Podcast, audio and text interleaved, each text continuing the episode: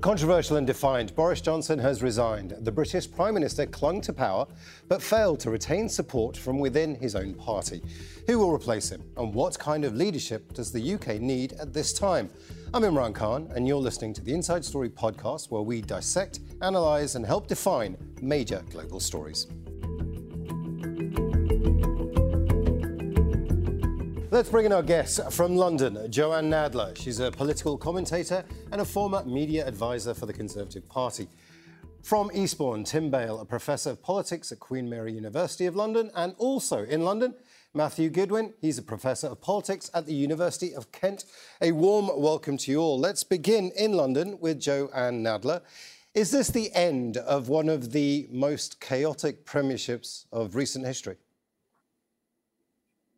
Well, approaching that question absolutely technically, it isn't quite the end because we still don't know, sitting here this afternoon, uh, quite exactly what Mr. Johnson's plans are for the next two or three months. We know he intends to stay on effectively in a caretaker role in his own position as PM, but we don't really know whether the Conservative Party is going to move against him and try and uh, bring about um, a quicker demise, a quicker exit from Downing Street.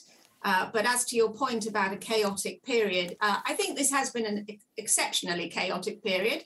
Uh, unfortunately, having followed the fortunes of the Conservative Party for very many years now, it does have a, uh, it, it, has been prone to these periods of self-reflection and uh, and throwing leaders to one side and, and then having rather fractious leadership election processes. Uh, but I have to say, having really observed very many of them, certainly over the last uh, 30 years, this, this one is right up there as being one of the uh, most remarkable. And we haven't even got anywhere near the close of it yet. Uh, Tim Bale in Eastbourne, two things seem to be happening simultaneously here. One is Boris Johnson buying himself some time by taking on this idea that he could be the caretaker prime minister, perhaps even hoping that he might be able to come up with a solution. And let's face it, he's done things like this before where he's come out of sticky situations and come out on top. But there are people within his own party that are gunning for his blood today. Which one do you think will prevail? Well, I don't think Boris Johnson has got any chance of um, staying on after some kind of caretaker period. Uh, I think it's probably more likely than not that he'll be able to um, stay as a caretaker. I I think though it's understandable that uh, some people in his party want him to go now. Um, I think the events of the last 48 hours have caused an awful lot of bad blood. The problem for them is exactly how they uh, will be able to do that. He would have to be persuaded to go immediately. Uh, and if he's not persuaded to resign immediately himself, it's very difficult to see exactly how they would be able to remove him. Uh, they would have to presumably um, elect some kind of interim leader uh, who the Queen could then appoint as Prime Minister. But that gets the Queen into politics. And I'm not sure that's something the Conservative Party wants to do. So I think if Boris Johnson wants to be caretaker Prime Minister for the next two or three months, then he's very likely to be able to fulfill that role. How well he'll fill it is another matter. It doesn't seem to be a natural fit for someone who you just want to, as it were, look after the shop while you're getting on with other stuff. Uh, Matthew Goodwin, also in London. Um, nearly 50, more than 50 MPs resigned. People were surprised in Britain that they were resigning from positions they'd actually never even heard of. Uh, this is like unprecedented. Um, Boris Johnson didn't seem to get the message within the first 24 hours of all of this when Rishi Sunak and uh, Sajid Javid resigned. He must have got the message now. And, but why is he then trying to stay in power, even if there's a caretaker government?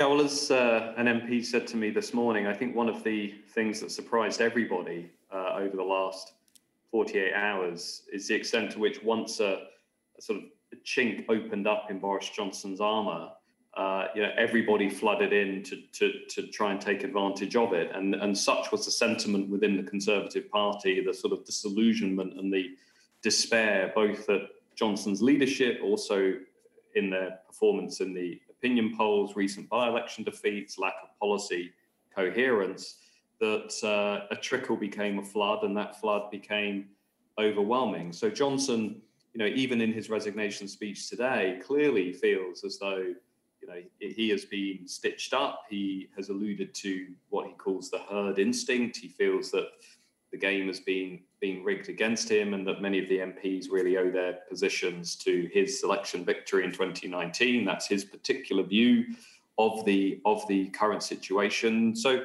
I think actually, you know, his desire to stay as caretaker until we have a new prime minister, my instinct actually is that is genuine. I think Johnson does care care a great deal about the war in Ukraine. I think he cares a great deal about finishing um, some of the things he's he's started. Um, but this is the end. I mean, this is the end of his premiership, and it's been a very turbulent one. It's been a consequential one. It's been a divisive one. It's been an incompetent one but it's also been really one that will go down in the history books as having a profound impact on the country and its future. Uh, Jo-Anne Nadler, I saw you nodding along in agreement there to what Matthew Goodwin was saying. Yes, it may well be the case that Boris Johnson does have certain issues that he does care about. The war in Ukraine was mentioned.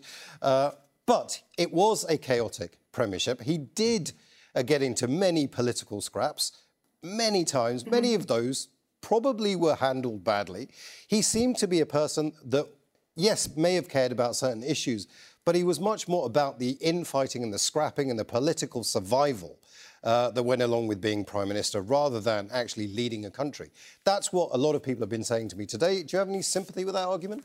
Well, I think when forced onto the back foot, as he so frequently has been, and often because of his own inability to, uh, if you like, confront some of the criticisms uh, in the first instance and and uh, and be straightforward uh, with uh, the rest of his party and with the general public. I think yes, he has ended up looking like somebody who's been desperate to uh, uh, preserve his place simply in in terms of wanting to exercise political power, and that's not really a good look. I slightly take issue with with some of the commentary at the start of this piece when uh, your reporter was summing up his his personality. I mean, yes, clearly he's a man who is not uh, in any way a straightforward personality for politics, but that's a lot to do with why he has been very popular, uh, and and it, it goes to the heart of his charisma. I think he was supposed to be the non-politician's politician.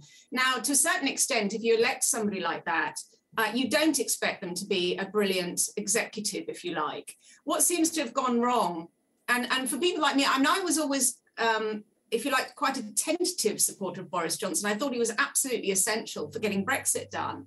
Uh, but I did have some concerns about his leadership. However, I was reassured by people who were close to him when he was the mayor of London. But as long as he had the right team around him, the fact that he may be a bit of a dilettante uh, would have been overcome by the fact that he had this sort of strong supportive structure around him. Now that seems to just not have been there right from the start of his period in number 10. And so far as it was, we saw, you know, really early on in his leadership, very senior mm. advisors leaving number 10. Mm. And that has not helped him. Uh, Tim Bale, Jo-Anne Nadler used the word charisma there. Uh, some would say entitlement might be a word, better word to describe uh, Boris Johnson. What are your thoughts?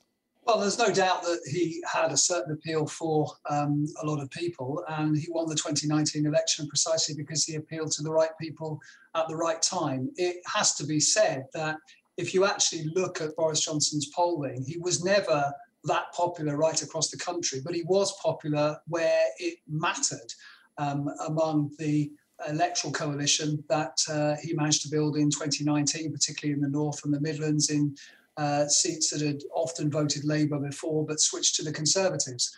Um, I think the problem for him, of course, uh, came when those voters uh, began to tire of uh, him, particularly over Partygate, I think, um, but also, of course, he, like the government as a whole, has taken a big hit uh, over the economy. Uh, we shouldn't get so fixated on the personality of Boris Johnson to think that the problems of the Conservative Party, or indeed his problems, are all to do with any flaws in his personality. They're also to do with the very difficult um, situation the government is facing when it comes to inflation and indeed a, a possible recession. So, uh, yes, Boris Johnson, a charismatic politician, no, Boris Johnson um, didn't always appeal to absolutely everybody in this country. He appealed to the people that the Conservative Party needed him to appeal to uh, back in 2019. But once uh, his reputation among them began to uh, fade, I think it was almost inevitable that his, his uh, party, which was always rather ambivalent about him, mm. would, as, as, Matthew suggested, turn on him uh, and look for an alternative. Uh, Matthew Goodwin, it's almost impossible, and, and Tim mentioned it there. Um, he does have a force of personality. He has a very strong personality. It's almost impossible to try and divorce that from his role as the leader of the Conservative Party and Prime Minister. His personality almost the reason then for his downfall? Yeah, I mean, Boris Johnson really only has uh, himself to blame for his downfall. He made a number of unforced errors during his premiership. He surrounded himself with I think people that that didn't bring out the best um, in in his government, in in his administration. He made a number of errors during uh, the pandemic. Uh, he never really defined key policy planks like leveling up the country. Um, the, he failed to take advantage of Brexit. His economic strategy was uh, at best confused, at worst, openly contradictory, and he fell out with many influential people within his own party. And I think it's clear to everybody um, today that he really was unsuited for high office. But there's an open question here going forward, which is we're about to find the answer to, which is which other conservative can actually hold together the alliance of voters that Boris Johnson mobilized in 2019. Now, it might be the case that somebody is going to emerge who can do that. But it might also be the case that actually only somebody with the kind of charisma that Johnson had, or before him, Nigel Farage, um, was able to reach into those so called red wall industrial working class seats that Tim uh, mentioned. And we don't really know. And if the Conservative Party cannot hold that alliance together, it's very difficult, if not impossible, to see how the Conservatives win the next election, which is less than two years away. Actually, that's a question that I was about to ask all three of you, so thank you for bringing it up. Uh, let me start with you, Matthew Goodwin. We'll, do, we'll start with you as you brought the question up. It's not a failure of Boris Johnson-ism. This is simply a failure of Boris Johnson. Is that right?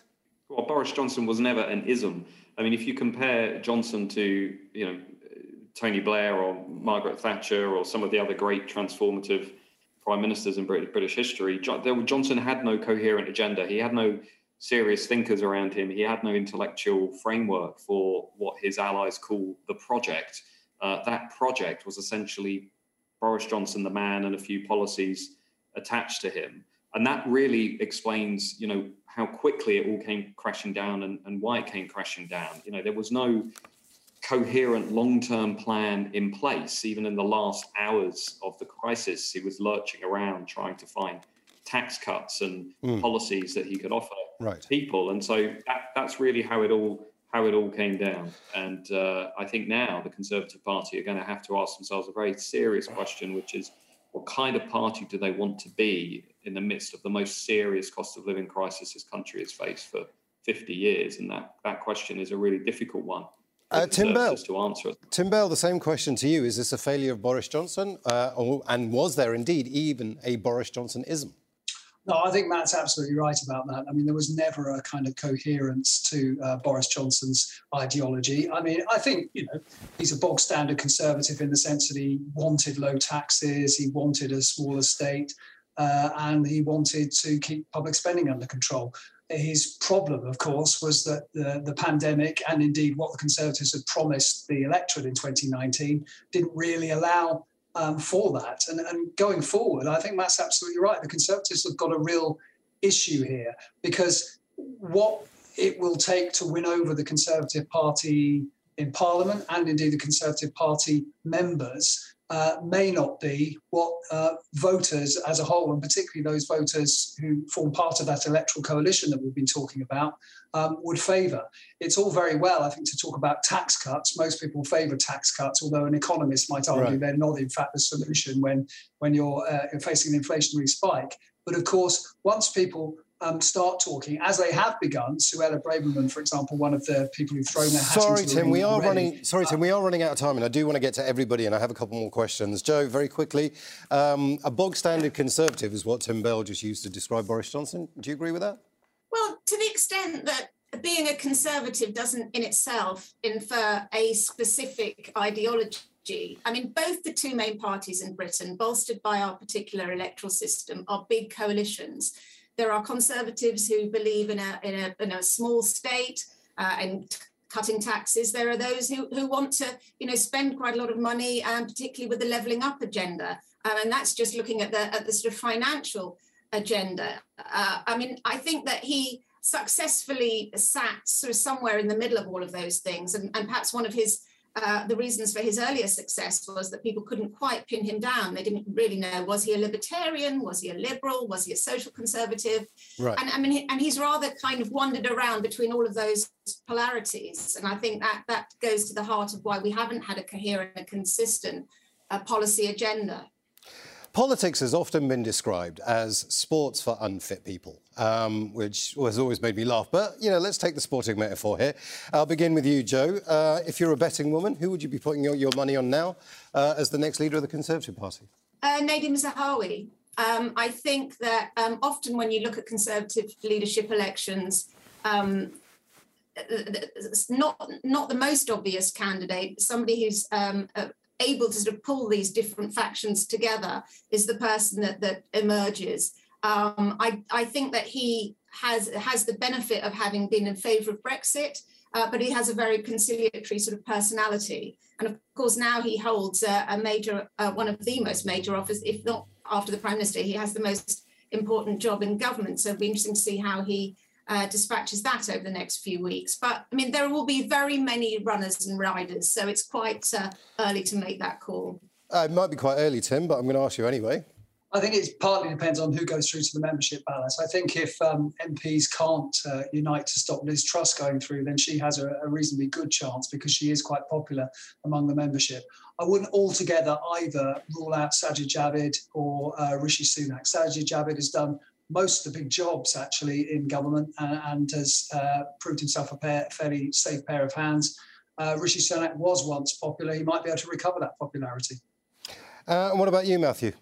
I think um, I'm going to watch closely over the next few days to see what ideas and, and thoughts they, they come out with. I see strengths and weaknesses with all of them. I mean, if you take, for example, Rishi Sunak, you know, a lot of conservative activists would argue, you know, why should they make leader somebody who presided over the biggest tax burden since the 1950s? You look at Sajid Javid, people might say, well, you know, they don't rate his what they would see as his disloyalty. You look at the Nadhim Zahawi, I think conservative activists, again, as Tim says, when it goes to the membership, they might not take well to, to, to him turning on the, the prime minister, who does remain quite popular among the grassroots. And I think it's I, I, I am not exactly sure who is going to emerge, but I think the what question, which is the what is the type mm. of post Brexit conservatism that's going to emerge. You know, what's the growth strategy? What's the productivity strategy? What's the what's what they're going to do on inflation? What are they going to do on Brexit and trade agreements with the rest of the world? You know, these are massive issues, and I can't think of a prime minister, maybe with the exception of Margaret right. Thatcher in '79, who had such a daunting in tray coming into power. I mean, these are huge issues, all of them. Um, so whoever gets the job, it is in some respects a poison chalice. Uh, a poison chalice uh, that somebody has to take on at some point. Uh, I want to thank all our guests, Jo-Anne Nadler, Tim Bale, and Matthew Goodwin.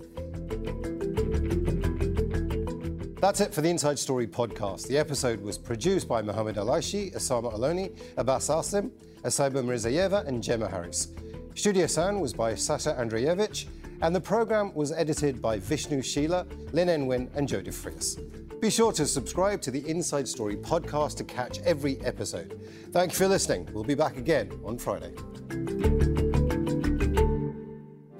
Hey guys, Sami Zaidan here from Essential Middle East Podcast. This week's episode it is heavy, but it is really important too. It's about that trove of documents and photos that shows China's targeting of Uyghur Muslims.